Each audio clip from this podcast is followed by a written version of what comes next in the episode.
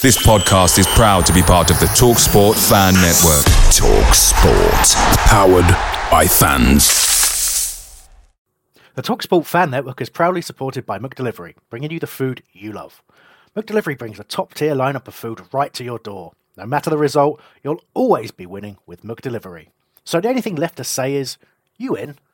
Order now on the McDonald's app. You can also get reward points delivered too. So the ordering today means some tasty rewards for tomorrow. Only via app at participating restaurants. 18 plus. Rewards registration required. Points only on menu items. Delivery fee and terms apply. See mcdonalds.com.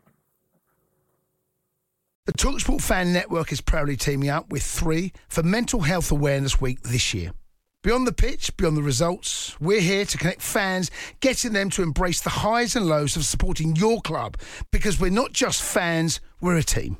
With two in three football fans having struggled with their mental health, we understand that life off the pitch can present its own challenges.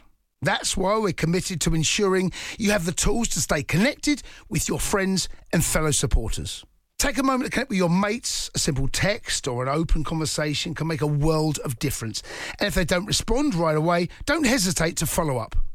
Let's all take a moment to talk more than football.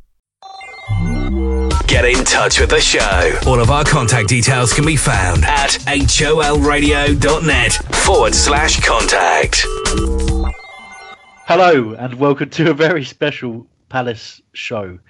Uh, we don't really know what to call it because today we are joining forces with Five Year Plan. We've got Jim Daly. That noise you can hear is Jim scrambling for a microphone. Hi, Jim. Good evening. Hi. Hello, and also, I mean that is pretty exciting, isn't it? Having having Jim on the show, but we've also got the Ginger Adonis that is Terence Ford. Hi, Terence. Ginger Adonis. Hello. Um, Yeah.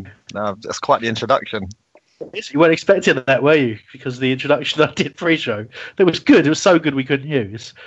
Uh, I didn't say anything of the sort, did I? No. Anyway, uh, what we got for you today is a phone-in show uh, because of some demands that were made on our time last week, specifically by Shane, who's going to be first up. Uh, we'll give him a call in a little uh, in just a moment. But uh, if you want to take this number down, so you can get in touch throughout the course of the show, talk about anything you like, uh, ask our opinions, obviously, but give your own views, and we will dissect them with you. Perhaps you know, maybe we'll have some interesting arguments slash debates, all that kind of stuff. Hopefully, it will stay friendly. Don't want any serious arguments apart from between me and Terence. Uh, so, but so take this number down. It's 0208 123 66 99. That's 08. Oh no. 0208 123 66 99. I've been, I'll be honest, I've been playing FIFA all day and I've melted my brain, so it doesn't really work. This is a really bad time to do this show. However, uh, Jim, How many times did DR beat you? Uh, I didn't play against him. That's a foolish thing to do. Never play against DR Kernes. uh, it's just infuriated. Uh, Jim, I wanted to quickly ask you. You did the uh, the uh, Palace for Life Foundation marathon march yesterday, and how are you feeling? Um, I feel half a man in many ways, but then I often did before the walk anyway, so maybe a quarter of a man. Um, I'm I'm actually doing okay. Like the the initial uh, sort of aftermath of the walk yesterday was horrendous. I mean, genuinely, I have so much respect for anyone that does marathons or walks or anything because I, I can't even describe the pain. Like it was, my legs felt felt like concrete. I honestly, it was just the most horrible thing I've ever. I, I got home, I couldn't take my clothes off for a bath. First, I couldn't. First, I couldn't work out if it was a cold or a hot bath to take, and then I had a lot, did a lot of research and and could never not find the answer. Went for a hot bath because I thought cold would just be too horrible. Had to get my girlfriend to like pull my clothes off me, uh, and then couldn't get out the bath. She had to like take me out of the bath like some sort of old person, which is a glimpse into our future as a couple. Absolutely right.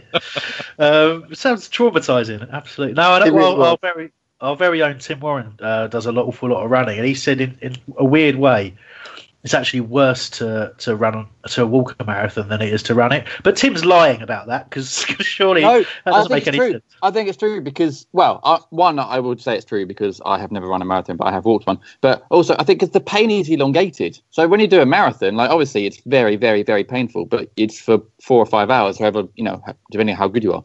Um, it, this was like a an, an ten hour thing. I think it was eight nine hour thing in the end. So the pain is is much longer. It's twice as long. Um, and there's no really getting away from it because you're not allowed to run. I'd, I'd imagine. I don't know. I didn't try. Um, so I can imagine that it is more painful. Yeah, but it was just it was just it was brilliant day.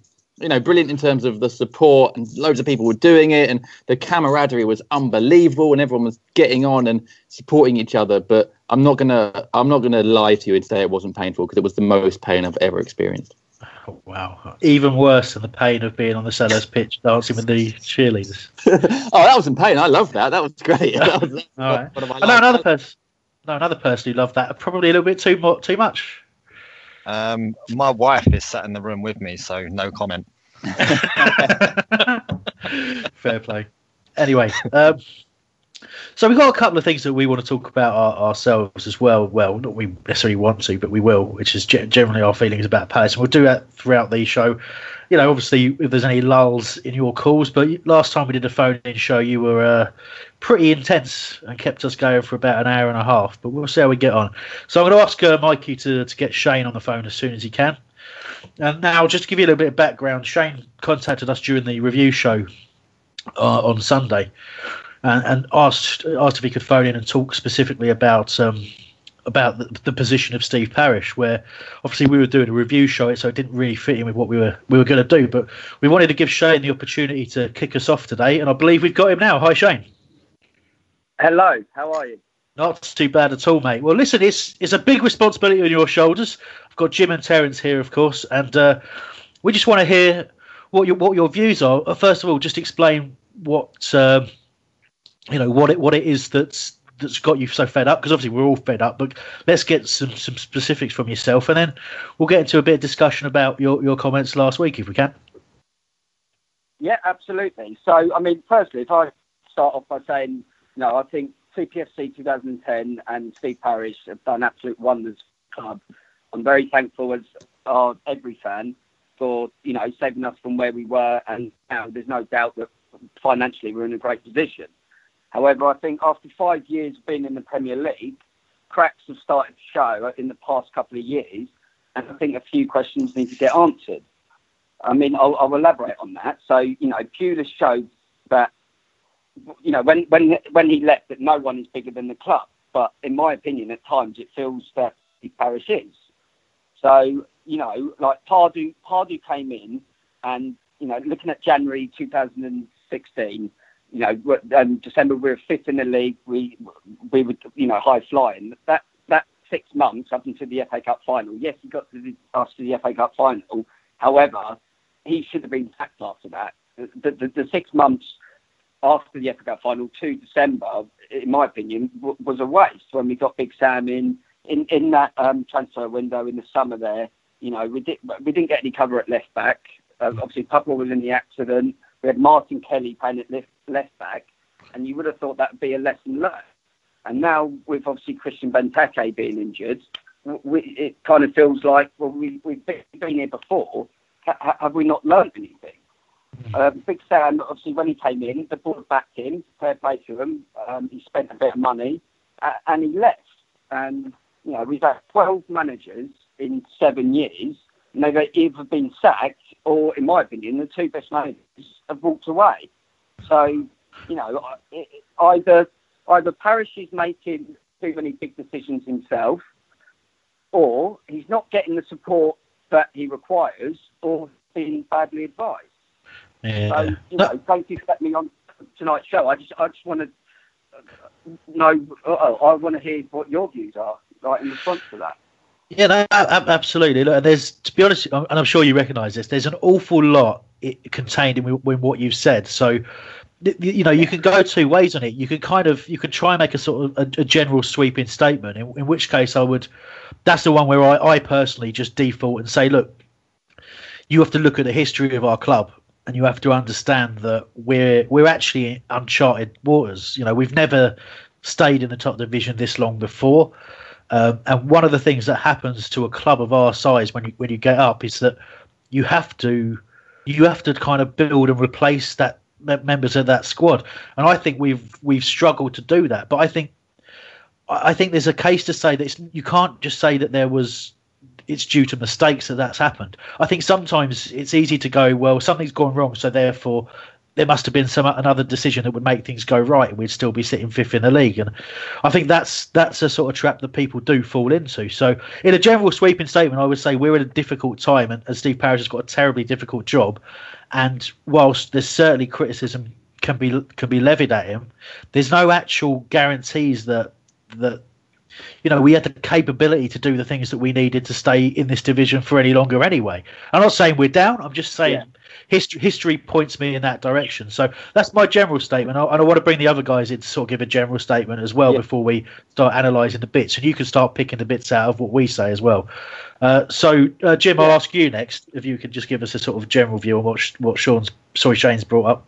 Um, yeah, I mean it's it's obviously it's not a straightforward answer, is it? And I'm sure we all know that that there's a there's a lot of factors involved in this thing. But I think Shane's point is a valid one because it's something that we've all talked about and we all worry about at Palace, and it's it, is something that we all think about as fans. But I I often wonder, and this is just me projecting it out there, and I could be wide of the mark. I, I wonder if Steve's main problem sometimes or main fault is is being a fan and and being a fan of a club and, and, and running it is, I'd imagine, very difficult because you know there are a lot of decisions that you have to make where being emotionally detached would help. And when you're a fan, you can't emotionally so, so, detach yourself.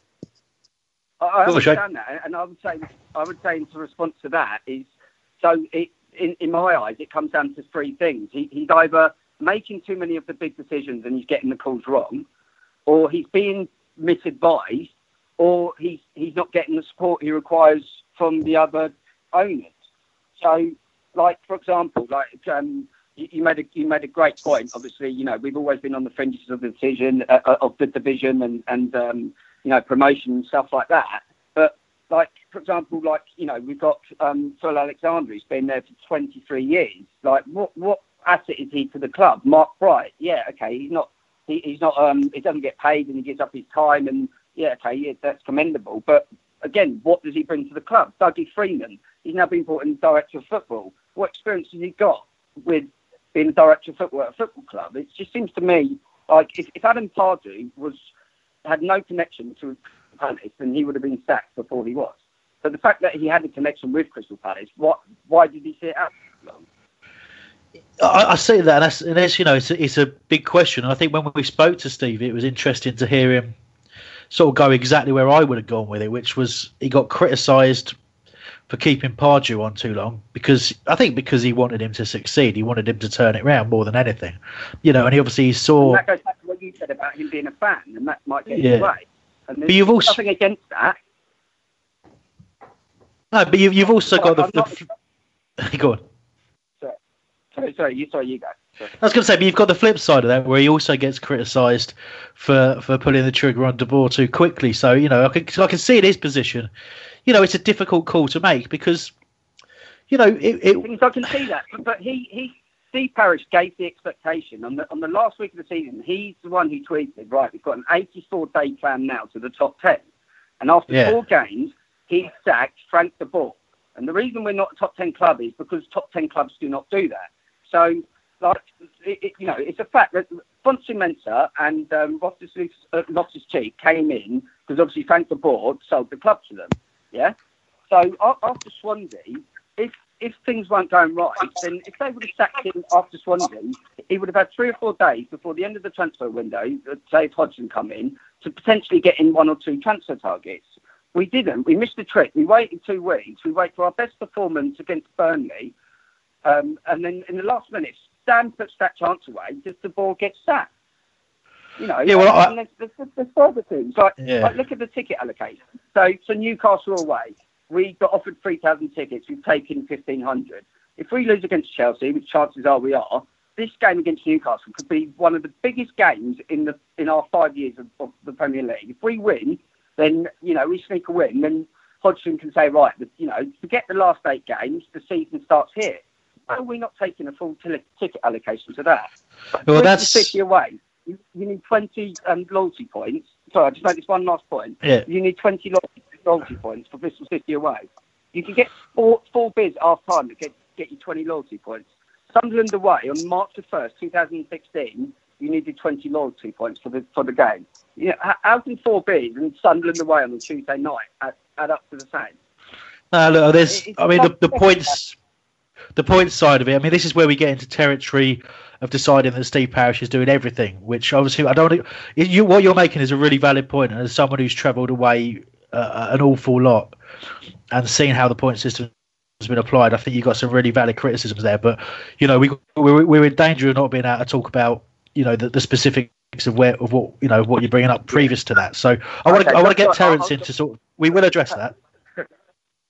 Yeah. Well, no, it's, it's cool. You've got obviously you've got you've got a lot to say. and It's good because we we're not going to kick you off or anything. We'll carry on. We'll talk as much as we can about everything that you, you've raised. But Terence, if you want to Yeah. jump in and kind of address the second part of what Shane was saying. God, there's so much to um, touch on there. I, I, I think I'll avoid parish points. I don't think that's um, a good thing for me to get involved in because um, I'll, I'll go off on one on those. Um, I think one of Parish's main problems is if you if you become his friend, which I do believe Alan Pardew was, and that's probably why it took him so long to sack him, is that he has a, a tendency to be loyal to a fault. So he stuck around with Pardew for way too long. Um, you look at his history of giving contracts to players who are probably past it because he feels like he owes them something for what they've done for the club. So whether you look at Paddy McCarthy or you look at Damien Delaney most recently, um, who by all by all rumours that you know Damien Delaney and Steve Parish are good friends, and you know he has done a good service to the club, but then is that becoming a bit of a Pardew, prob- a Pardew problem as well, where you know people are sticking around who probably shouldn't be there? Um, Yeah. You touched on Phil Alexander as well um, as something else I won't get involved in. um, I'll just say he, he's been through two administrations. He's the longest serving chief executive in English football. So over the last five years since he's been in the in the Premier League, he moved the club forward. I'm sorry, but he hasn't. So people need to start looking at this and start saying, yes, okay, TFC 2010 have been excellent for the club. There's no denying that. There's no denying that Steve Parish is an excellent businessman. He can run a business, but can he run a football club? I'm sorry, but based on the last couple of years, he, he, he can't. And if we look at Roy Hodgson, he, he he's what 70 odd years old. If, if we get relegated at the end, of the, he leaves the club. He might, if he uh, stays up, he might stay for another season. Who do we want to make the decision for our next manager of the club?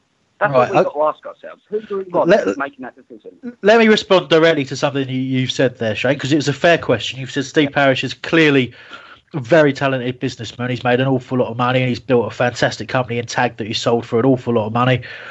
Um, and you've said, but can he run a football club? And you believe that he can't. Wh- What I would say to that, I'm not saying I can't believe.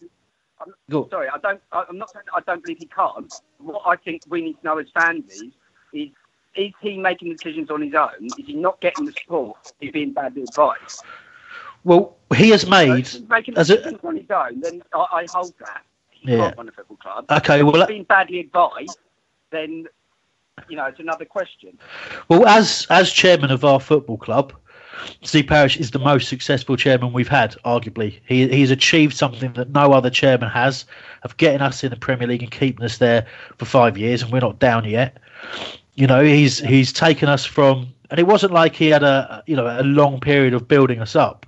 You know, he made some very very quick and brave decisions early on that that got us into the Premier League far quicker than any of us thought we would get there when, when we were sitting there in 2010 looking at that, how they took over. Now I know there's a lot more to it than that, but that's my immediate counter is the fans play you- a part in that. of, of course, of course, as as as did the players that were signed and as did the managers that were picked in their various different roles. But basically, under his stewardship, he he and and the rest of 2010 did an absolutely magnificent job. Now I'm that's to me that's a I'm fact. You know. That's a fact. I, I agree with that. But what I'm saying is, after five years in the Premier League now, the last two years, have we moved forward? No. Have bad decisions been made? Yes. So, do we want bad decisions to carry on? Uh, how, how long will it be until fans stop saying, all right, we'll see Parish, yeah, he made a bad decision, but he saved the football club. Let's get a statue of him out of the stadium. How long does this continue? I want the football club to succeed as, as much as anybody else. And I and you know I respect Steve for what he's done, but it it, it comes down to, to one thing: he's either being misadvised or he's making bad decisions on his own. Like how how, how much longer can it continue? De Boer, give the guy a chance. Then sack him after uh, after um, Burnley, best performance of the season. Why not sack him after Swansea? Do you- give do you him think- two weeks with a squad. Do you think the De Boer decision was just down to results? I don't, but, but Parish was obviously speaking to players, and the players played a part in the decision. But did the, did the players not need to take a long, hard look at themselves? Like Damien Delaney, like you brought up the point, he, he's with Damien Delaney. What is he doing at the club? This, this is what it comes down to. You've got too many players who are nice guys. What are they offering to the club? Dougie Freedman, Mark Bright, Damien Delaney. You know, been a great servant to the club. Why is he why is he not given a chance now? Hennessy's been awful. Yeah, well, that's I think that. Well, again, you can only look at the, the series of managers that have continued to make that decision. It's I think you don't think you're going to find anyone on this panel who's not baffled by it. Um, I don't know. Uh, I'm gonna, I'll give the other guys a chance to sort of answer answer your points as well. I think Jim, back round to you. Yeah, so Uh, um, yeah, firstly, Speroni should be in goal, hundred percent. Like that's an absolute no-brainer. Um, although you know, questions have to be: Why is Wayne so good for Wales and so bad for Palace? I don't. That that's weird. I don't know. Confidence thing. I don't know.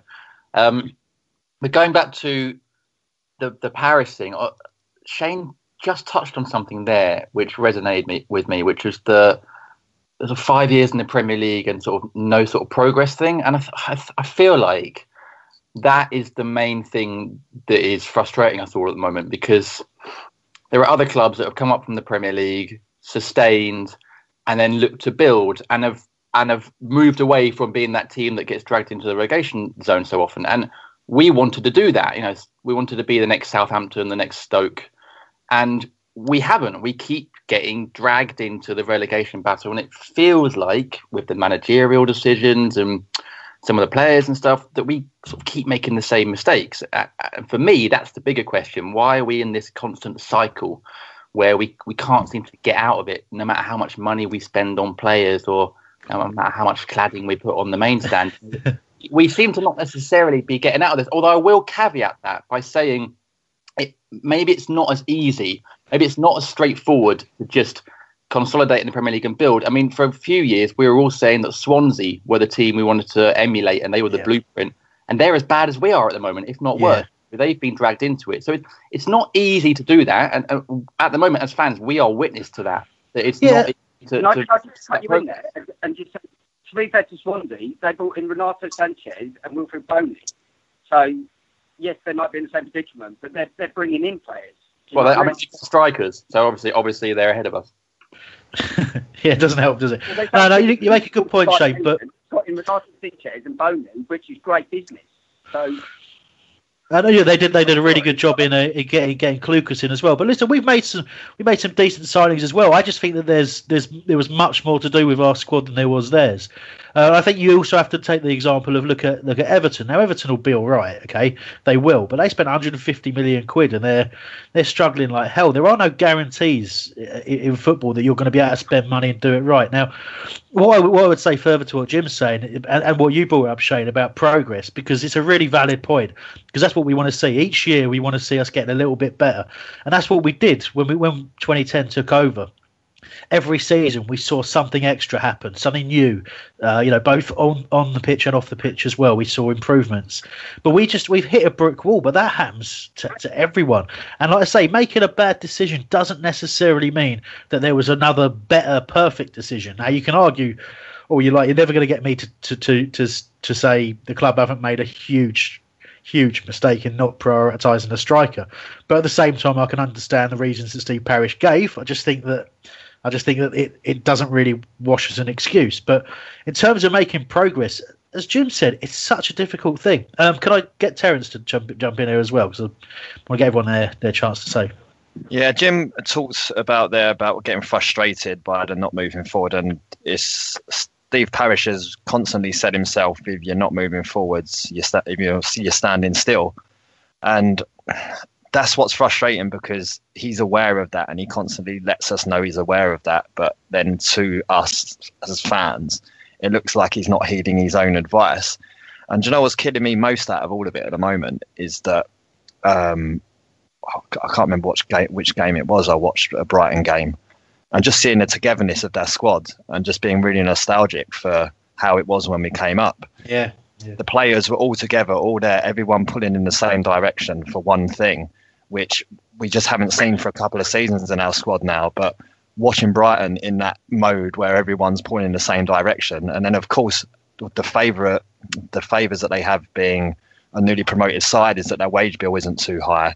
Um, it won't be for this season, so then they're constantly increasing their funds if they stay up and you get more money. So I think for the three first few seasons, if you can survive the first season, you can start to improve your squad and you're on a bit of a a role. But then when it comes to the end of the uh, third season, end of the fourth season, as we're finding out, all of a sudden, supposedly our wage bill is maxed out and signing people all of a become, sudden becomes very difficult. And we've ended up with a bunch of players stuck on long term contracts, a la your Jordan Mutches or but, your. But whose fault was that?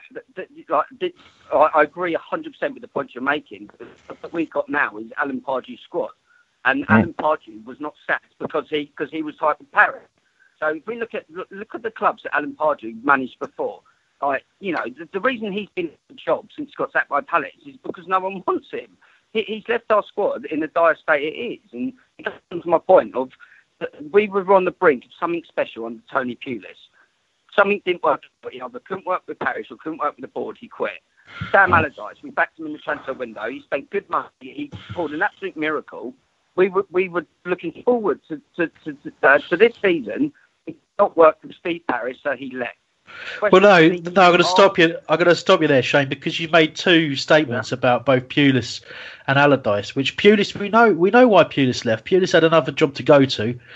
You know, it's no coincidence he joined West Brom the day after the, the, the you know, the the payments would would have been due for West Brom to pay us to take him on after he left. And we also saw in Tony Pulis the fact he ended up in court over it and lost. So we know that Pulis Pulis walked because Pulis wanted to walk. You know. Similarly, Allardyce has been very, very open about why he left, and I think there's been a huge jump in Palace fans saying that both those people left because they wouldn't work with Parish, and I don't think that that's true. Uh, I just think it's an easy, it's a, it's a bit of a cop out. But you're right. You know, Pulis had us playing a certain way, and, it, and Sam. Allardyce retired from football. Sam Allardyce will have another job in football. We can sit here and say, Alex uh, Ferguson, he's retired from football. He's not going to have another job. Sam Allardyce will have another job in football. He might, So he might well do, but. But no, he he he, he left because uh, a family member of his was killed in the Manchester Arena attack. That's that's why he left. He, you know, I'm not laughing because of that, but it's actually you know that's what he said. He hasn't taken another job. I think people love love to, to believe in a conspiracy if it suits them, Shane. I really do. But look, bottom line is, um, I, I'm going to ask you one question that you really wanted to to um, to give us an answer on. I think last week, um, and that is, I, I said, okay, you want Steve Parish out. You said Steve Parish out. That was those were your words. Can, what what would you like to see happen? What would I like to see to happen? So I would like um, for Crystal Palace to get in someone like a director of football or a chief executive that has no background connection to the club and that can come in and look at the club and look at the assets, look at the players, look at the coaching staff and offer their direction based on no background connection to the club. What I, what I, can I can I flip that back to you guys and say why do you think Steve Parish is so good? Well, uh, um, I'll let I'll let Jim and Terence answer that first, and I'll answer at the end. So, Jim, if you want to take that first. Um, that's that's a loaded question. it is. Yeah, that's why I went to you first. I'm just Deflection from Hambo. the I understand, but why Thanks, mate. Run the club? Um, I I don't think running a club is straightforward, and I think Steve has his good points and his bad points, which we all would. And as I said before, I think being a fan, I don't know if that helps or not. I wonder if it if it does. Um, I don't know. I mean, I do I do worry sometimes, and you know, this isn't me saying, "Oh, this is why I love Parish" or anything like that. But I do worry that when he leaves, and of course he will at some point, that we might look back and, and be like, "Oh, maybe we actually had it better than we thought." And sometimes, as fans, like we need to find stuff um, to get frustrated about, and obviously, at the moment, there's a lot to, but. I don't know. I, I worry in a couple of years' time when we might look back and realise that, that these are kind of the glory days in a way, and that you know Yeah. these are kind of as good as it gets. And that's me being a being a um, you know a depressing Palace fan. That is a magnificent politician's answer. Let's see how Terence does, and then I'll come in. Well, I mean, No, I um, said go on, go on, Sorry, Shane. you go. No, Well, no, I was look- going to say, like, obviously, you talk about, talk about um, obviously Pulis leaving the club and having, you know, um, job lined up by West Brom. Look how far he's taken West Brom since then. Yeah, I think I don't. Uh, I it- think- it- well, okay, well, let's just point out he is regularly getting booed off. They're, they're, they're not fans. Might The West, the West Brom but- fans but don't look- like look- him. Look at their success, though. you, you're telling me he, he's never said that before, first day of, of the season against Arsenal, because of some, because he, he, he can get on with um, Parish. Th- But this is what I'm saying. Like, the only way the club can move forward now is if uh, either Parish, like, get rid of Phil Alexander, get rid of Mark Bright, get get these people who are nice guys but don't actually offer anything to the club out. Get someone in who's independent, who can come in, offer advice, um, you know, bring bring their attributes to, to the club, have no previous connection. We've got this thing, and I was on Talksport Monday and I spoke about it. We've got this thing that whenever times are hard, we always bring people in who have a connection with the club, and like it's meant to like magic up these points from. Like, do you know what I mean? Yeah. Even Roy Hodgson before he came, he's talking about being in the stands in the seventies. The he's in the stands, in that's where he belongs. Yeah, but I think I think there's a there's um, a specific script. So I'm not going to speculate on what people do and don't do around the place. Um, and trust me, I certainly could speculate, especially about a certain person I like to call Teflon. Um, I- I'm not necessarily sure. Going back to the previous points, that I'm a massive Steve Parish fan. I'm not sure where I am. Sometimes I'm slightly different sides of the fence. Um, I think he's made decisions and got decisions wrong around the club, but those those ones are not the ones that have bothered me so much about Parish because in the main, across the periods of time he's been there, he's learned from his mistakes. I think he's he's not doing that so much in the last year when we talk about you know m- missing a left back in the previous window uh, under Pardew and then missing a striker this time around. Just such glaring, stupid, seemingly schoolboy errors have been a bit Can of just things that, uh, things that tell need me to be. One mistake. Only one mistake that Steve Parish has learned from. Steve Parish has learned from loads of mistakes. You can't. he- He's constantly ever evolving as as an owner because he he's come into this cold in, in 2010, Yeah. and then Yeah. he's he's gone on and he's produced a club that has maintained its place in the Premier League for five Okay, years. so name me one mistake that he's learned from. Okay, so the first transfer window when we came up and we decided to scattergun approach and sign every single player under the sun. When it came round to the January, it was a lot more focused in just saying, actually, these are the three key areas of the squad that we need to get involved, get get more players in for. And he learned from the mistakes okay, there. Okay, so Pape Souaré obviously had an accident. We brought in Martin Kelly. Oh yeah, Um, d- and then d- yeah, Ben yeah. Injured. We haven't got a striker, so, so, so he's learned from that, is it? Uh, No, well, no, but that's not I, what I, Terence point- said, I, I, point, I pointed out that the Pape Souaré and not covering Pape Souaré and not signing a striker, for sure, those are two areas that he's definitely slipped off the ball. And it also concerned But they're very me. important areas, aren't they?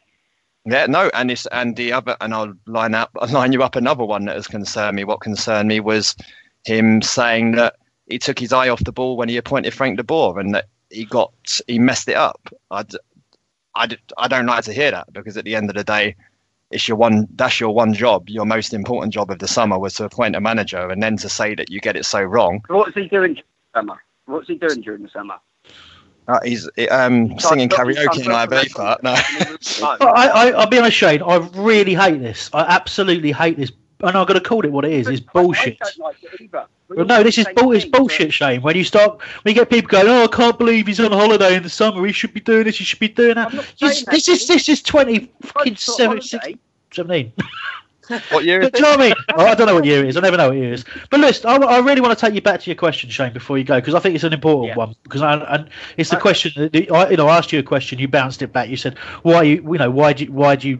I don't know what you said exactly. Was it why do you love Parish so much, or like like Parish so much? No, you know, no, no. I didn't. Like my, my, I didn't. say- I didn't. But you know, I mean, what, I'm sitting here from a perspective of. I'm not saying that, right? no, I've, I've, I've, that my- was yeah, loaded. But why do I believe that he, he can do the job? I suppose is, it was the question, right?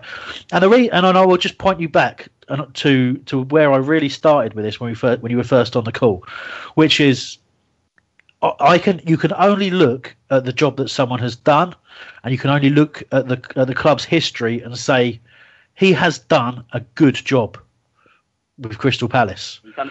Right? He, he's done a fantastic job. Now you might be right, okay? You might be spot on that we've got to a point in in how we're operating where it's no longer good enough to have the people who've always been there in place. You know maybe someone like Phil Alexander you know I've, I've met Phil Alexander a few times. I, you know and I've I like the guy. I think uh, you know I can see why why people appoint him in the role that he's in. But that's just that's just my opinion. What he's a nice guy or, or no not because he's a nice guy because because he knows he knows an awful lot about because uh, you know, read, you know, if you read Simon Jordan's, you know, it's, it's, good to keep interrupting me, Shane. But about if you read Simon Jordan's book, when he talks about what he hated beating Phil Alexander was the fact that he used to go out and meet the executives of other clubs and kind of grease the wheels and try and be nice and try and play good with them. But you need to do that in football because it's a it's a very cutthroat world. You need someone who's out there prepared to you know to to essentially you know kiss the right asses and all that kind of stuff. You've got to do it you know, but, but I understand people might not like him or might feel that he, he represents a period of our club where there's been more failures than successes, right? So I get that. Okay, so maybe we have reached a point where someone yeah. else needs to come in and do that job. Similarly, we might have reached a point where the support network for Steve Parish shouldn't like you say, be people who have just happen to have a Palace connection. Now, take Dougie Freedman as an example. I know on, on the panel we'll have a variety of views about this, but you know that I, I know that that was a job that was people, many people were interviewed for. Now, so why did Dougie Freedman get it? Why did he get the, the job as director of football at Crystal Palace Football Club? What did he have to offer that position that, that the other candidates didn't? Well, again, I, I, didn't, I, didn't make, I didn't make the call on it, but you know, I, I would simply say that if we were going to talk about Dougie at Palace, we would say certainly he's good. He's able able to identify a good player to purchase, right? I think that's a fair point. Yeah. Yeah. So you know, so Parish will have a degree of trust in him as a director of football, who you know, in terms of the contacts he has in the game, uh, in identifying players that will improve the squad because he proved he could do that for us in, in the period that he was here. So I would say that's that's one thing that counts in his favour. And I suppose the other thing that probably counts in his favour is he does Parish feels that he knows the club and he knows how Steve Parish operates, and that will be of benefit. Whether he's the right man or not, uh, that remains to be seen, doesn't it? Not to, cut in, not to cut you in from what you just said, and that's that's what my issue is.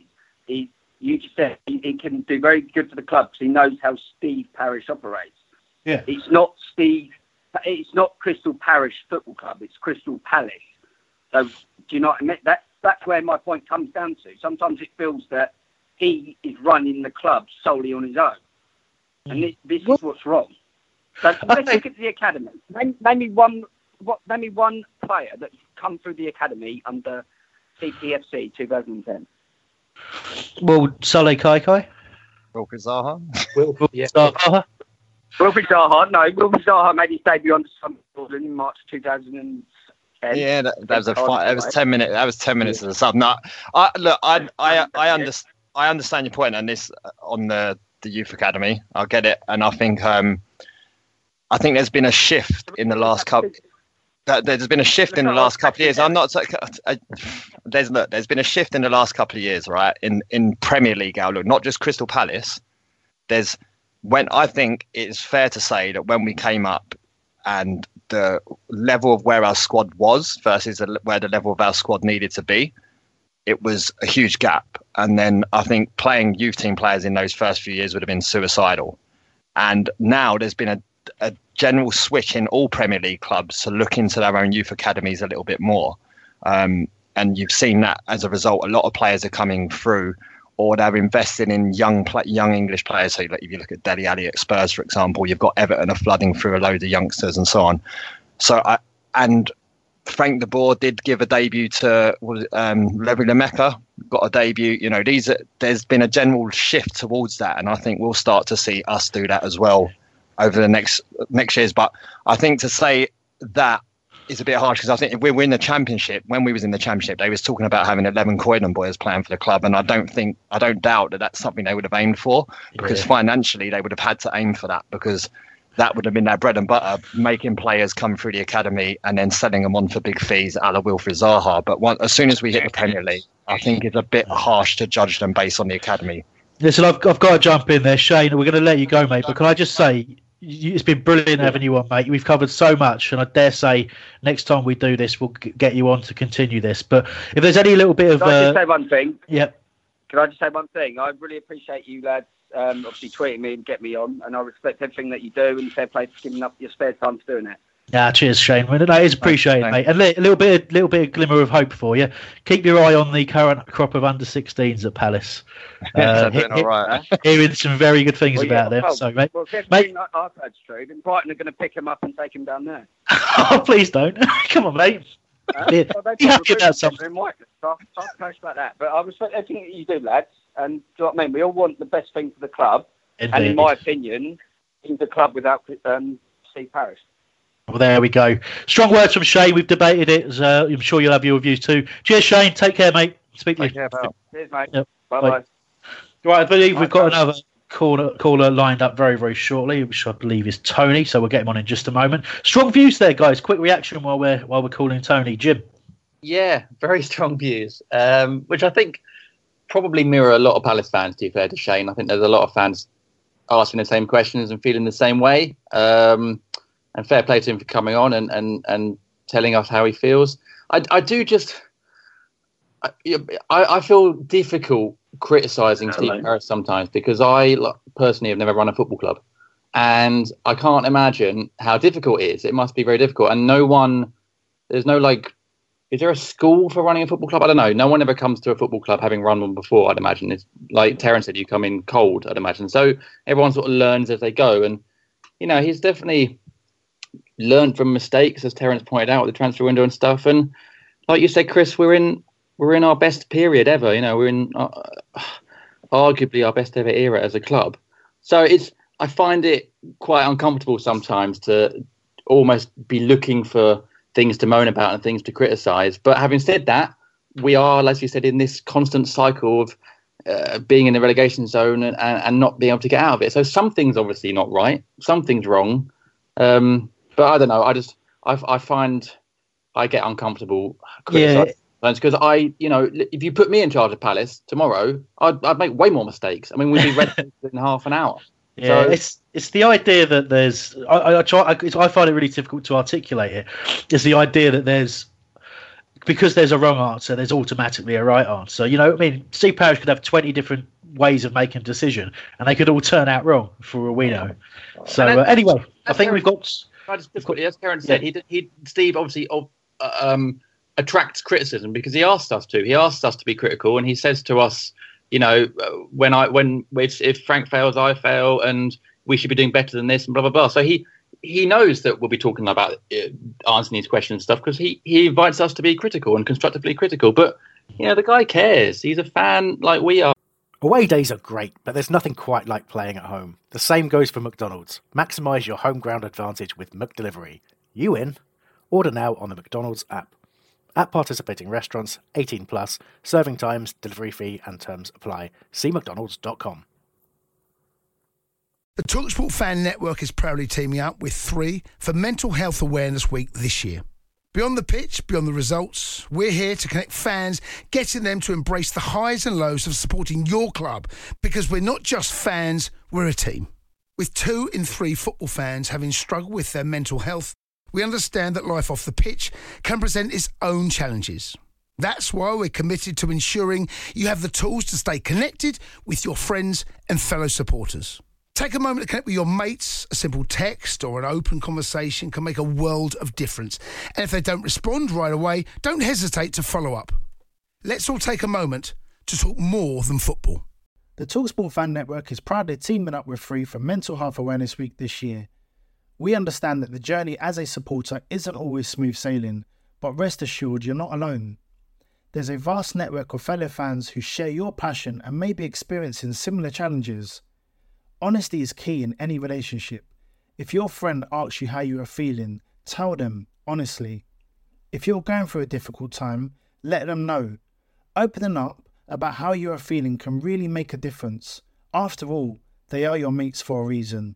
Let's all take a moment to talk more than football. It's the 90th minute.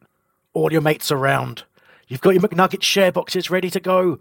Your mate's already got booked for double dipping, and you steal the last nugget, snatching all three points. Perfect. Order McDelivery now on the McDonald's app. You in? At participating restaurants, 18 plus, serving times, delivery fee, and terms apply. See McDonald's.com. He cares. He was at the march yesterday, put five grand towards the, the foundation at the end and bought the beers and stuff. So he definitely cares, but is being a fan is caring so much. Is that the reason then that people feel so comfortable having a pop? Oh, there we go. There we go. It's a good question. Uh, Tony, you there, mate? Evening, gents. Good evening. Uh, well, we've had an eventful one so far, so let's see if you've got uh, got something for us. What, what you got for us, mate? Well, I've had a bit of an odd time of it this season so far. I've only managed to attend the Huddersfield game due to various commitments and that. So I'm sort of taking a view, sort of a, a stand back view, if you like, from it. And I've been trying to rack my brain as to think how do we get out of this. And I've looked, you know, stat. You know, I like my stats, Chris. Um, and it's it's it's a very difficult situation we have ourselves in. Um, I mean, we have to. wi- I think if we lose to Chelsea, we have to win forty percent of our games between now and the end of the season to stay up, get to thirty-six points, um, which is a, a tall order when um, all of the Sky reports say that Roy Hodgson's win percentage is about thirty to thirty-five percent. So that already makes it difficult. Um, but a couple of things I found out as well is we actually lost twenty-one games last year. Um, we're quite early in the season. Uh, we're missing a lot of first team players. Um, and we've played probably two of the teams that are definitely going to be vying for top spot, and then potentially the next one in Chelsea are coming up as well. But we've played both the Manchester clubs away and Liverpool away as well. So there's still hope. Uh, and I think that's what I just want to get out. I mean, listening to uh, Shane's call about you know how bad you know Steve Parish has been doing things and Phil Alexander and this and uh, you know it echoes what a lot of friends of mine and people I talk to say as well that you know what's going on and I just think time is time is of the essence. Um, I don't know if you guys agree with that or not. Well, uh, Terence, you want to jump in first? Um, hmm, time is of the essence. I, I think we haven't had the opportunity to play our best 11 this season yet. I'm not even sure that we know what our best 11 is yet. um, I think if we go to about 40% of games, I think we can go 10 wins, 10 draws, 10 losses. We'll get you 40 points. So I think that's more than doable in the 30 games. But I think it comes down to how how we perform once we have our best players back in your Wilfried Zaha's and your Christian Benteke's, and we're not playing against um, horrendous opposition like going to Manchester, both Manchester clubs in consecutive weekends. And Shane touched on it before. I think Newcastle is going to be one of the biggest games that we've ever had since we've returned to the Premier League. And um, I think there is a slight problem that we do seem to say that like at least every season and a half that this game's huge. but um, yeah, if, if if we go to Newcastle and we get beat two 0 it's I, I mean, then we're going to really see the meltdown of fans. We haven't seen anything yet because there's no point us losing 5 0 to Man City and then 4 0 to United and going, getting stressed out about it at this point. As soon as we'd lost that game to Swansea or to Southampton, even, you just have to let the next, you just have to let, let the next three games go. You know how it's going to go. You don't expect to win any of those games. So, uh, the meltdown, the mini meltdowns that have occurred after those games are nothing compared to what it'd be if we go up to Newcastle and lose 2 0. However, we go up to Newcastle and we nick a 1 0 win. We beat Bristol City in the midweek in the Cup, and then we pick up a point or beat West Ham at home the following weekend. All of a sudden, our sis- uh, season's kick started. There's going to be belief there. We're going to get momentum at the right time. But I think it's going to be very, very key to um, base around that Newcastle game because, as I say, if we lose, it could be very, very bad. Um, I agree with you there. I definitely agree. I think I think the key thing about the meltdown with managers and that as well is Frank de Boer was an experiment, and unfortunately the experiment didn't work. I mean, he might have been the right guy maybe a couple of seasons down the line, but we had all that damage done by um, at the end of Alan Pardew's tenure. And brought in Allardyce, and Allardyce built the confidence back up. There's been so much talk about confidence and you know lack of confidence, etc. Allardyce got the confidence back, but fragile. And I think the problem is bringing in someone like Frank de Boer changed the system so dramatically. It, it, it made the players uncomfortable. I, ironically, I actually a lot of people disagree with the Hodgson um, appointment. I actually think it's potentially the right appointment because it's similar to an Allardyce mould. But I actually think a, an Allardyce mould is what we needed at the beginning of this season to consolidate what Sam Allardyce had done last season and have a season of just confidence um, and, and an organised structure rather than trying something new. And then a Frank de Boer is someone you bring in maybe after a season or two of consolidating it essentially. Yeah. I'm not yeah. sure. I'll be honest, Tony. I'm not sure that the the, De Boer's ever going to be a manager suited to the Premier League unless he gets, you know, given a, a, squad that's ready to play exactly how he wants to play straight away. And it's interesting you to you talk about Allardyce. So I'm going to bring something up that, that me and Terence were talking about uh, during the week. I'm, i think I might uh, hang up now. because um, both both Terence and I were very vocal about our, our opposition to the appointment of, of Allardyce, and it wasn't. It was well, there was a variety of reasons for it, but let's call the the footballing reasons were there as well, weren't they, Terence? And it was that we felt it was short termism. That he was never going to be around for the long term. He was there to sort of patch things up, but he's not a manager who builds a legacy, and we would suffer um, the moment he left. And we're kind of feeling quite vindicated by that, but not happy about it. But I, think that whoever came in for Allardyce, as you say, you, you kind of want Allardyce to be replaced by someone who is effectively Allardyce. Otherwise, what do you do? You know, and I think De Boer suffered from that as well. But you know, you, you you've spoke about Hodgson there, you, you think he might well be the right appointment. Jim, what do you think about it? Um, I mean, I like Roy. I mean, he's he's when you're in a room with him, he's he's tough not to like. He's a very amiable old chap and shakes everyone's hand and says hello, how you doing, and thank you, even to me, even though he's literally never met me before, and he has no reason to thank me. Um, but I, I, I, I definitely agree with Tony on a lot of points here. Um, in that Roy is is similar to to Sam. Um, I, I, I, we, we all wanted Sam to stay, didn't we? Like it just felt right for the next, like Tony said, for the next season for a bit of consolidation. And I just think we've been a bit unlucky with Sam leaving for personal reasons and, and Pulis walking out on the club and, you know, Souaré's car accident. There, has been a lot of bad luck that we've had over the last, whatever, 18 months, two years. And even in the last couple of months, like it's, I feel like we've had a season's worth of bad luck all happening at the same time. And I try and remain positive, I try and be a positive person and think that things will even out. Um, and in a way, I think I think Roy probably is the right person. The problem is, like Terence says, the Newcastle game is going to be so big that you wonder. I think we can pull it back still, but you just don't want to be too far too far gone. And is Roy the right person to, to build up the confidence in the players? We know that he likes to sort of run them hard on the training ground and he's a bit old school. And there were elements of that in Sam, and that really worked. But Sam was so good at getting the players' confidence back that it took us from just being good enough to stay up to taking us. You know, our form was like top six form or something, wasn't it? Yeah, yeah, it was. So is is Roy the guy for that? You know, I don't really know. West Brom and Fulham fans talk massively of him. You know, and he got the best out of similar sort of squads there. So hopefully, I do remain positive. But Terence is absolutely spot on about that Newcastle game. That it's so big, and and I I get nervous about going to, to St James's Park. I feel like I never really get anything there. But can I try and do something quick just based on what you just said there, Jim? Yeah. Um, it's, can you imagine being Bournemouth, Swansea, or Leicester, who are on four points, five points, and five points, and thinking, wait a second, Palace have lost seven games, they haven't scored a goal, and they're still only two wins behind us.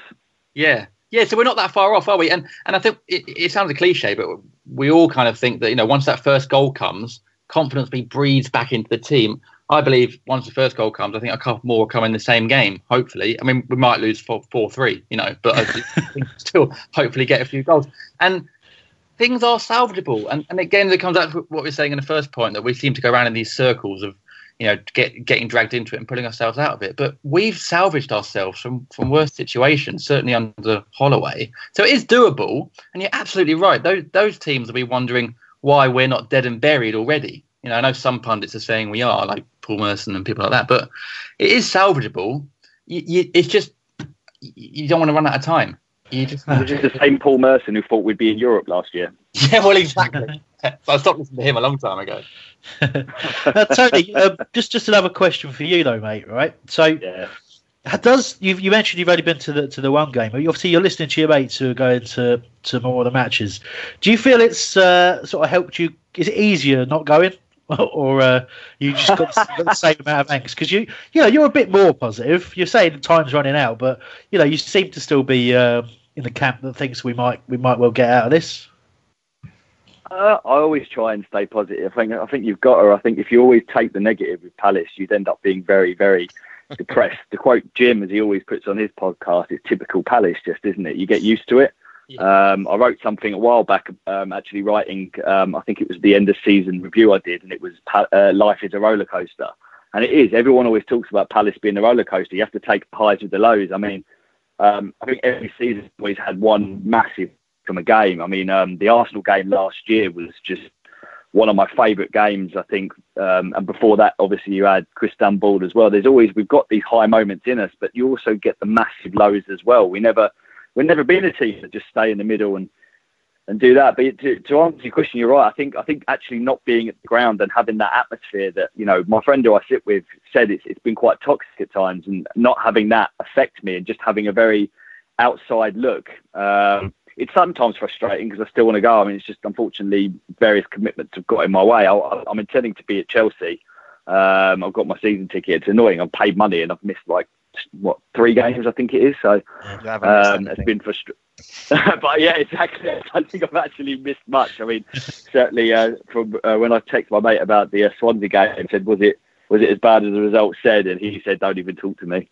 yeah, it's been like it has been like that this season, Tony. Anything else before you go, mate? Well, no, I think I think I think I've said a lot of what I think I've taken up a lot of the guys' time as well. I mean, I know that um, to, to make a joke that formerly myself and um, the former Mr. White used to make. I wonder if uh, Glenn Murray could help us out in this. Um, So I, I get, I still get trolled You every need a week. striker. Every, every week, Max Underwood on Twitter just tweets me about should have should still have Murray and Gayle. He just does it. He knows it annoys me, so he just does it every damn week. That both well, Gayle's proven that he can't do it in the Premier League, even with Newcastle. Oh, yeah, I know. and as Terence says, they probably walk in there now because we haven't got any strikers. But yeah, no, look, it is it, it is what it is. Anyway, Tony, great to hear from you, mate. Hope things are. No, right, cheers. Good. Nice to meet Take you guys. Care, mate. Mate. Well, thanks to Tony. We've got another caller coming very, very shortly. If you do want to give us a call, remember it is a number 0208. 0208. one, uh, one, two, three, sixty-six, ninety-nine. Mobile oh. messaging oh. service. Oh look, Come on, that! Check that out. So it is 0208 123 66 99 if you want to get in touch. Uh, guys, while we were trying to work out why Ben's phone is engaged, I did I did want to bring something up about uh, it's a bit cheeky really about something that happened on the the preview podcast uh, Terence with, rela- with relation to some comments made about uh, some of the guys' opinions on Dougie Freedman on Five Year Plan show. I don't know if you guys want to talk about that. That's another Uh, loaded question.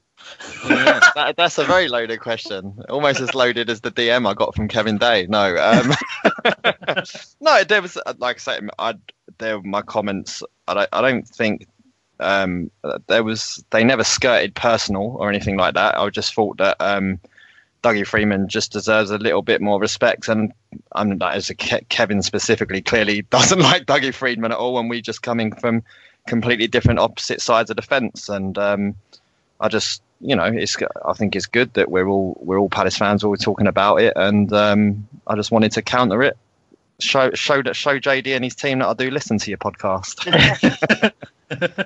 uh, JD, you thought uh, I think Terence was completely out of order, right? Scumbag. Yeah. I'm hanging up right now. no, it's, it, I mean, you know, we're, we're all passionate fans, aren't we? And we'll have our opinions. And, and, and Terence had his opinion and said it passionately, and Kevin says his opinion passionately on, every week on the pod. And that that's why people listen to these podcasts. They want to hear passion, they want to hear opinion. I think if we all agreed with each other and just went along and towed the line, I don't think anyone would tune in. So I do understand, and especially at the moment, it's we're all getting angry, aren't we? We're all getting frustrated. We're getting angry because you know Palace are frustrating us, and there's various issues that we talked about tonight that seem to be the same ones over and over again. So I do get it. I mean, the Freedman thing as well. You know, he meant he meant and he means a lot of things to a lot of fans. You know, and, and growing up, he was one of my favourite players as well. And you know, I'm at the age where Freedman was just so important to our club and off the pitch as well. The start of that run in in 2012 obviously leaving to Bolton, but in a way set us up for the Premier League. So he's a big, big part of our history, and you know now he's back in, in another capacity. So when you get people like that, you become emotionally connected, and whether even whether you like them or dislike them, you're still emotionally connected in that way, and it, and it comes from an emotion. And emotion is something we can't control, and that's why we say things um, with passion and with anger sometimes. So you know, I, I understand. I mean, Kevin, bear in mind, doesn't even listen to our own pod. So, doesn't want the BBS, you know. So he, it's he, he says his thing. He knows he's passionate. He knows he's opinionated, but he will never change, and that's why I absolutely adore him uh, and love doing the pod with him. And that's just this is football. This is what we do. Yeah. So, uh, to sum up, yes, I hate Terence. yeah, we, we all hate Terence, but, But for anyway, me- I think but we've got Ben look, on it now. Ben? No, we haven't. We haven't got Ben. Let me let me let me just go up with with Freedman. For me, it's always that basically since Stockport, um, he could swan into my house and like try and climb into bed with my wife, and I'll probably forgive him. So um, Stockport, Stockport was amazing. I was at Stockport, and it was just, I mean, that was incredible. I remember, I remember running on the pitch, and I, I grabbed some grass from where I thought the spot that he scored from, roughly. and I think that was in my, my drawer at home in my bedroom for about six months. My mum discovered it and was like, "What the hell is this?" And I had to explain that it was just grass from a pitch. in a way, that was worse. Trying to explain why I had that in my drawer. So that was a you know that was a huge moment for me as a as a fan. You know, in in my I was what 18, 17 at the time, maybe younger. So I'll tell you what was was quite phenomenal, and this is just going a little bit off piece. But if you think that a few seasons later, Stockport uh, dangered promotion to the Premier League, getting close to the playoffs, and look at them now, unbelievable, Yeah. right? Yeah, crazy. Yeah, well, there you go. It's, it just shows you is football is is difficult no matter where you are, no matter what you're doing. You know, it seems like I remember Luton sort of pushing for the playoffs in and Plymouth as well in uh, in recent years, trying to you know near, nearly making it to the Premier League. Grim, Grimsby, Grimsby, yes, it's crazy. Barnsley were in the Premier League for us. Swindon, of course. It's you think about it, it's just it's so so tough, and you know Well, we are. Kevin, Kevin, always, Kevin says a thing on the pod that he says. Well, he, he repeats himself a lot on the pod, but he, he always says this thing, which is like, at some point we will go down. At some point we're going to go down again. You know, it might be this season, it might be in five years, it might be in twenty years. Like we we will go down at some point because apart from the top six, everyone pretty much goes down. Um, so we just need to enjoy it while we're here. You know, we just need to make the most of it because we're, we're never going to be a top six club unless we unless we get brought up by some oligarch or something. So we just need to enjoy the ride while we're here. And when we go down and we end up at Grimsby away again, we can look back on these times and you know remember when we were half decent. That's it. And moan about all those Premier League fans who don't know what it's like to be in proper football. Exactly. Ben, Ben, sorry, mate, you're there. How you doing? Yes, I am. Right, go on, straight in, mate. What you got for us? oh, uh, well, where do Pressure. I begin? Um, I've gone through. Really, it's all I can think of is just really questions and slight comments because I can't really think of anything that's like necessarily answers or sorting out of what this club is. Um, the ones that stick out for me that have gone through, mainly they're like questions about the future of the club. What do we have to do to learn from our mistakes to not get relegated? Because I'm presuming that we, we don't want to be a club that goes in a relegation battle every season. We do want to be fully fully established. I think that Hodgson, either way, whether we stay down or we uh, sorry stay up or go down, excuse me, I think he'll leave at the end. I think that he'll say, "I've ended my career on a high at my boyhood club, and now it's time for me to go." I don't think that he'll have the confidence or the backing up to rebuild the club, let's say, and get back, um, get us back into the Premier League. Um, and we always talk about our club being a roller coaster, which is, of course, quite correct. But when does that roller coaster stop? Does it have to be forever? Um, and we've talked a lot about why did it go wrong for the club in the first place? Where do you have to look back to? Um, and I think it was pointed out earlier, Pardew was the, I think you could say, one of the primary key sources into why we are in the state now, because um, as harsh as it may have been, I think Salako spoke the truth on Twitter a couple of weeks ago when he said that most of the players are championship level. It's what we all think and what some of the times we do say, whether it's Jordan Mutch or Chung Yong Lee, or even, unfortunately, Joe, Joe Ward or Jason Puncheon. They have done good services for the club, yes, guarantee it. But from what I've seen, it can't last forever, and sometimes you have to pull a stop, and you need a change. Um, there may be more I can say, maybe something key I'm missing out, but I don't know whether that gives you any help or relevance to my um, view on the club at this present time. Hello? Sorry, sorry, Ben. I was uh, fantastically on mute there. Uh, so just a pro, and a pro. Talk, talking to yourself is nothing new. I was, yeah, but um, exactly right. There's, you know, obviously, there's a few few things that you you've said there. Um, you know, I think I think obviously Roy, you're right. isn't isn't a long term appointment, but I suppose that the the question I wanted to pick out that you asked is, you know, how how do we change? What is the answer? And obviously, that's the thing that, that Steve Parish has been trying to put together. That's the thing that, you know, Shane, our earlier caller, thinks that he's got horribly wrong and, and needs to get someone else in. So I guess that's the question to answer. Personally, I, I think, I just think no matter what, who was in charge this season, no matter what happened this season, I think we have. I don't want to say too big a job to to to sort of renew the squad, if you like. I just think we've given ourselves a hell of a lot to do with with just how some of the players you mentioned, people like Joel Ward and Jason Puncheon, and you know we go back to, to Delaney as well, has been a great servant for the club, and um, and these are players who, in my view, have, have played beyond the level that they probably were we ever thought that they'd be at. Certainly, someone like Damien Delaney. You you speak to anyone who, if before he joined Palace, really, you know, Ipswich or go back to probably even his Leicester days or something like that.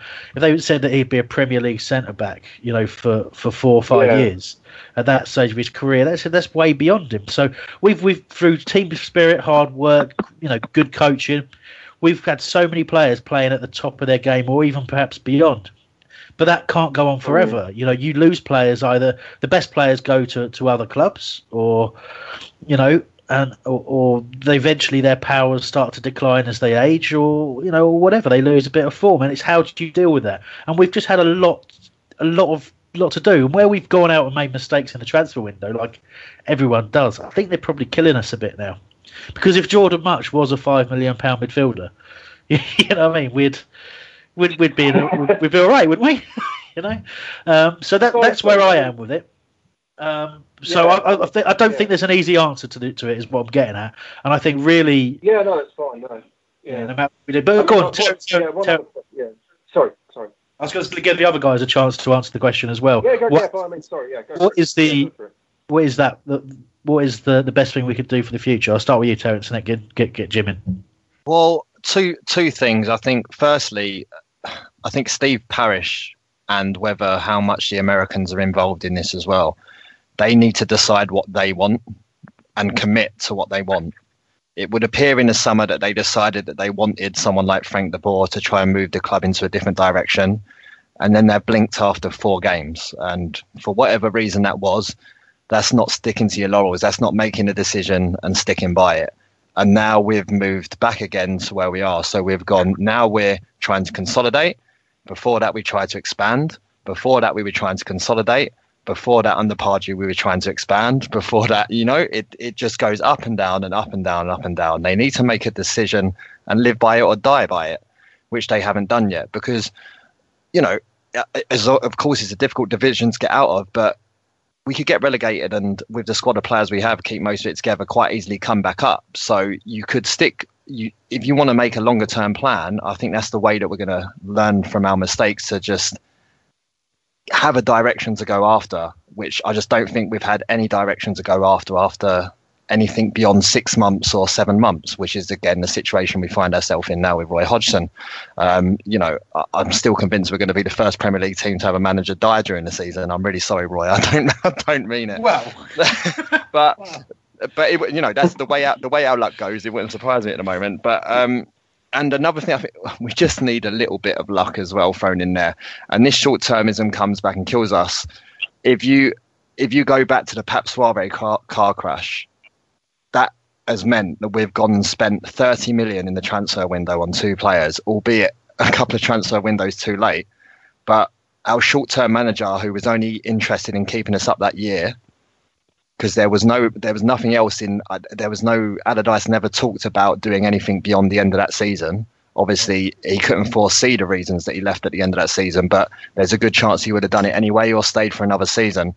So his entire aim was to keep us in the Premier League for that half a season, albeit the season after. So Jeffrey Schlupp and Patrick Van Aanholt, less so Schlupp, more so Patrick Van Aanholt is terrible. I cannot I cannot overemphasize how much I mean that he is terrible. I made the I made the mistake of player watching him at Old Trafford on the weekend, and Damien Delaney had to talk him through that entire game. He was five yards behind the defensive line the entire time, and Lukaku just kept looking across at him and stepping a few steps backwards, right in between the middle of our centre backs, who didn't then know where he was because Patrick Van Aanholt doesn't know the offside rule at 24 years old and a 15 million transfer fee, and it's it's it's terrible. So I think we need to pick a direction that we want to go in and stick with it, and we need to get a little bit lucky with things like our players not getting into car crashes. Yeah, okay, good answer. And uh, Jim, your answer before we go back to Ben. Um, yeah, I, f- I feel like with Pat Van Aanholt um, and with Schlupp, and in a way Souaré, I feel like they're all like left wingers who have been told yeah. they're left back. But they're all they all seem quite good going forward, and they got the attributes to do that. And they all seem to sort of struggle at left back, but it's like they're being told to play there, and and so they're sort of you know square peg and round hole. So that's that's weird. You know that we've got three players there who basically can't play in their position.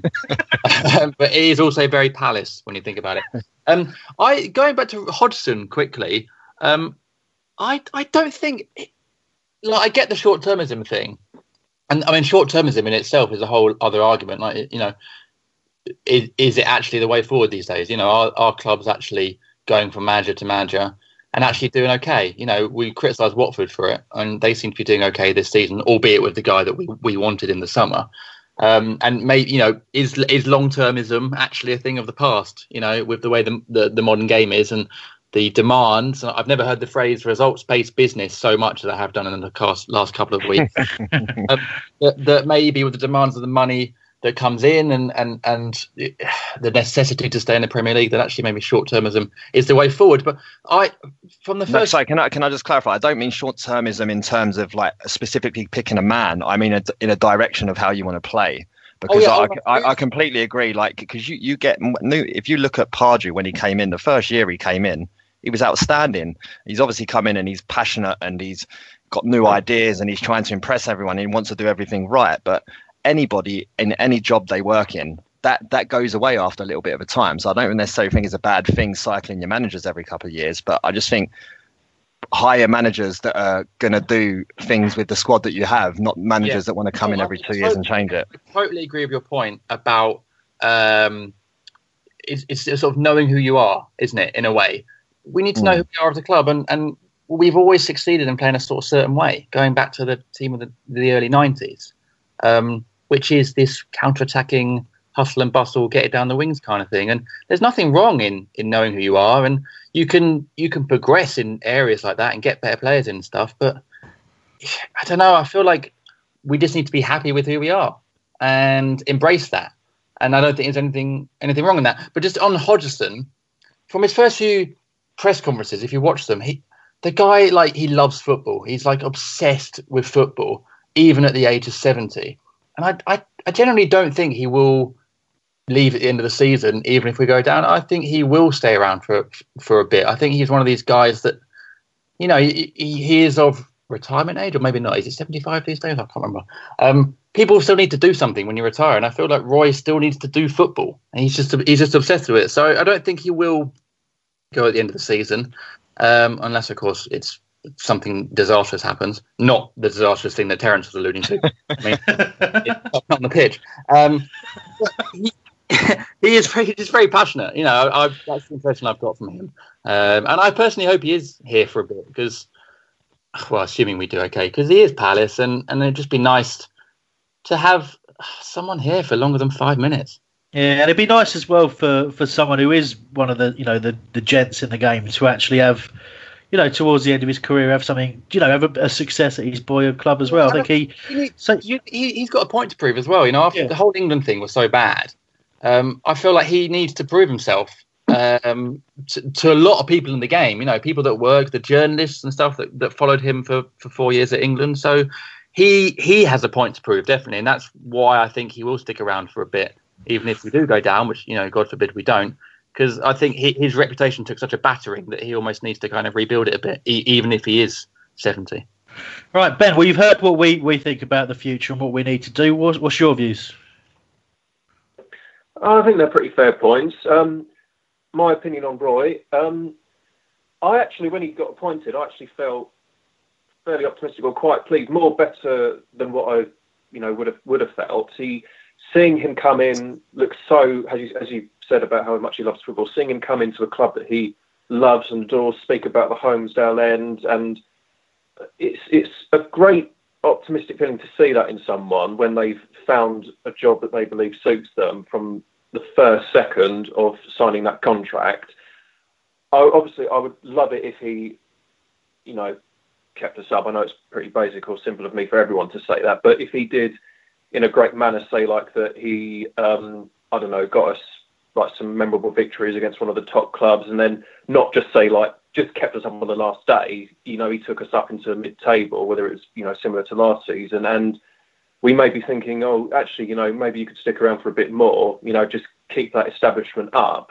And uh, again I, I I still stand by that I think that he he will go but I can't be 100% sure on that. I can't say that's definitely going to happen for sure. It might not. It may or may not. I think I think there's nothing pretty much else for me to say on that. I think that's all yeah.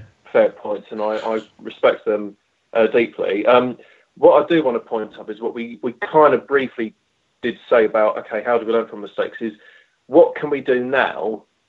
Uh, sorry, between now and January, because we can't leave it too long. Otherwise, there's not going to be enough points to catch up on, and you know by half by the half end you're completely down.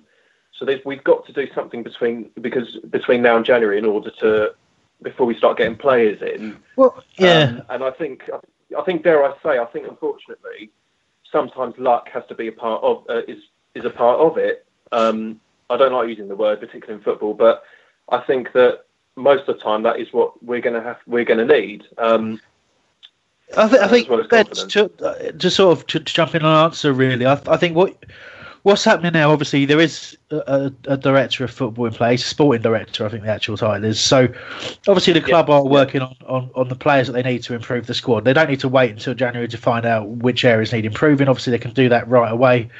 Start putting the plans in place. But you almost you're kind of touching on the fact that we need two plans.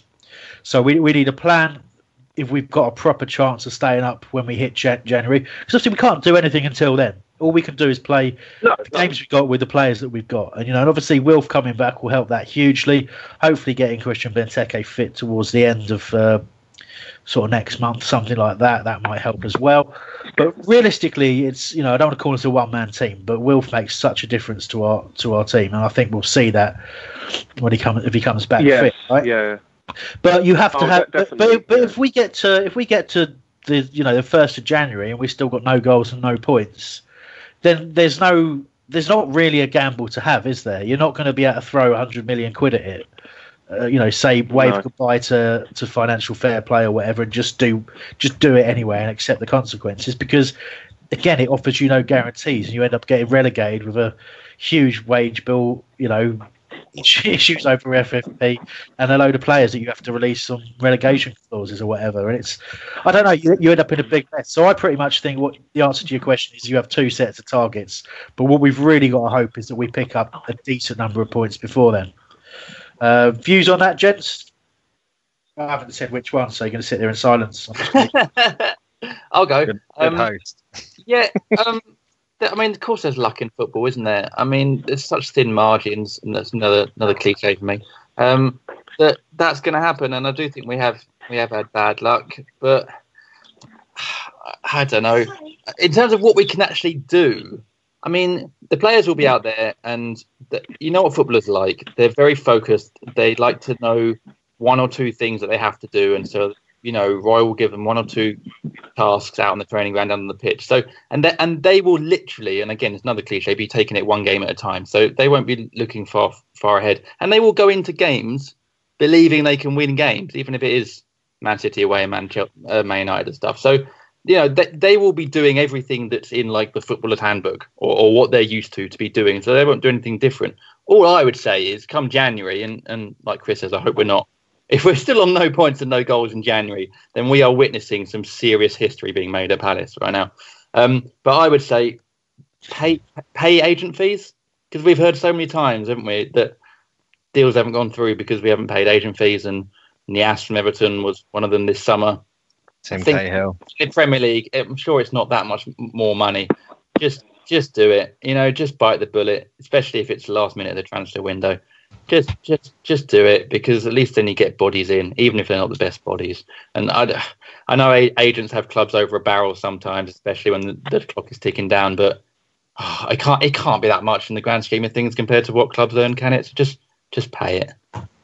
Yeah, I suppose you don't like being held to ransom and you know having the, the, the piss taken out of you. But if that's the game, that's the game, isn't it? Yeah, exactly. Uh, go on, Terence.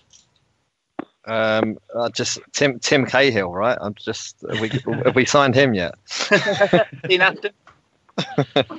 um, yeah, I'd I don't know. I'd it's all it's all relative, isn't it? Into, until January, we don't know what position we're going to be in and what we have to go after. Um, I think it's just key now we get everyone back fit and firing.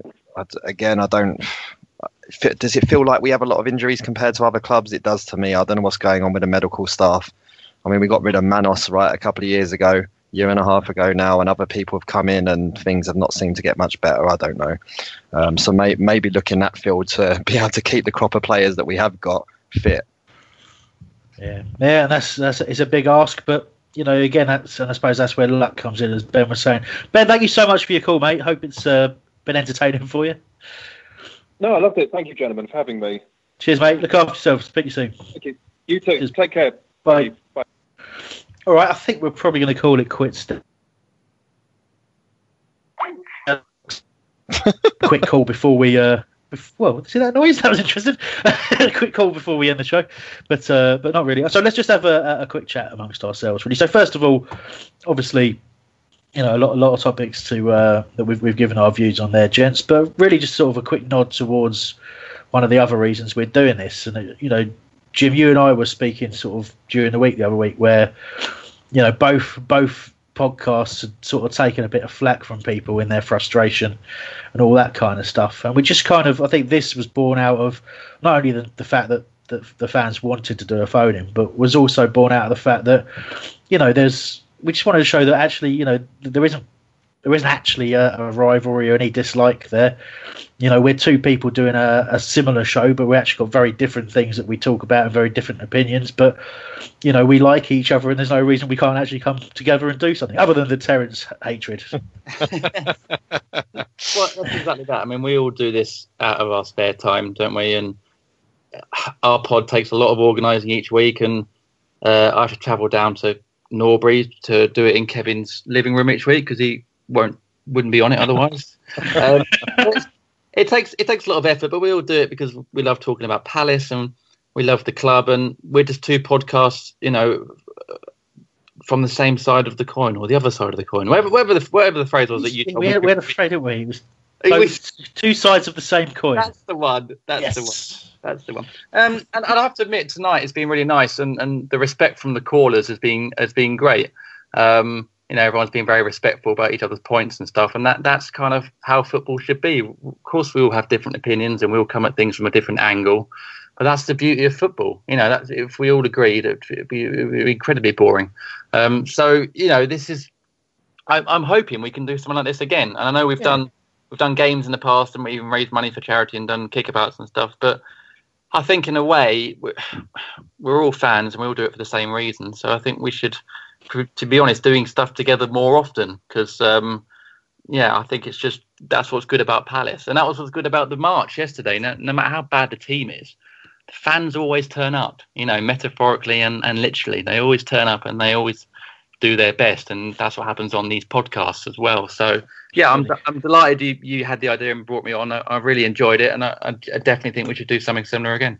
Absolutely, yeah. I think we'll we'll do some some regular phone-ins and, and get you involved, uh, just exactly like this. I've I've enjoyed it immensely. I'm going to share with you uh, I, we, that we had we did a live phone-in. Where when was it? It was uh, I think it was last season. Terence might remember this. I'm not sure, but someone phoned in our show. And to, to, we had a couple of calls that phoned in just to abuse us, right? like like you do. But one phoned up and just said Jim Daly's a wanker and hung up. Uh, I'm, Which, I, don't, I don't know how Andy Free got your number. I just yeah, it was uh, it was stunning, but yeah. yeah. Well, this is the thing when you when you put yourself out there and you do stuff on the internet, be it radio shows or podcasts or you know YouTube or whatever. Some people will just be out there to take a pop and knock you down. That that's just unfortunately the nature of it. It's the same when I do stand up. You get people who, who heckle just for the sake of it. Sometimes because they want the attention on them or just to be involved or just because they don't want to see you doing something you enjoy. And, you know, 99% of the people that listen to yours and same as ours really enjoy what we do. And yeah. some people will get jealousy out of that or whatever. So that's just the nature of it, unfortunately. And, and I, when I first started doing comedy and YouTube and stuff, that used to affect me, but I just don't care anymore. Like, I just, I just couldn't care. It's wasted energy. I don't care. If, people want to be like that, that's totally their decision, and that's fine, you know. But I get enough of it from the the other guys on the podcast each Monday, so I can't have time to deal with it from other people. Yeah, I mean, any any abuse I get is just nothing compared to the abuse that producer Mikey gives me on a daily basis, just out of nowhere. Usually involving stuff about my mum. I don't know why. He's just obsessed. so I, I, went to um, I went to an all boys school in East London um, as a ginger, uh, there's nothing anyone can throw at me on Twitter that bothers me. believe me. oh, good stuff. Anyway, I just thought we'd have a little chat there. So that, that's I enjoyed that. Thank you so much, Jim, for joining us. Uh, much Thanks appreciated. Uh, also, cheers, Terence, for your time, and obviously for Mikey for producing. Thank you to all our callers, and uh, those of you listening, get involved next time. We'll be definitely be doing this again in the near future. Until then, see you later. Bye. There are 99 reasons to hate Brighton. Homophobia. Homophobia doesn't need to be one of them. Follow us on Twitter at Proud and Palace. This podcast is proud to be part of the Talk Sport Fan Network. Talk Sport. Powered by fans.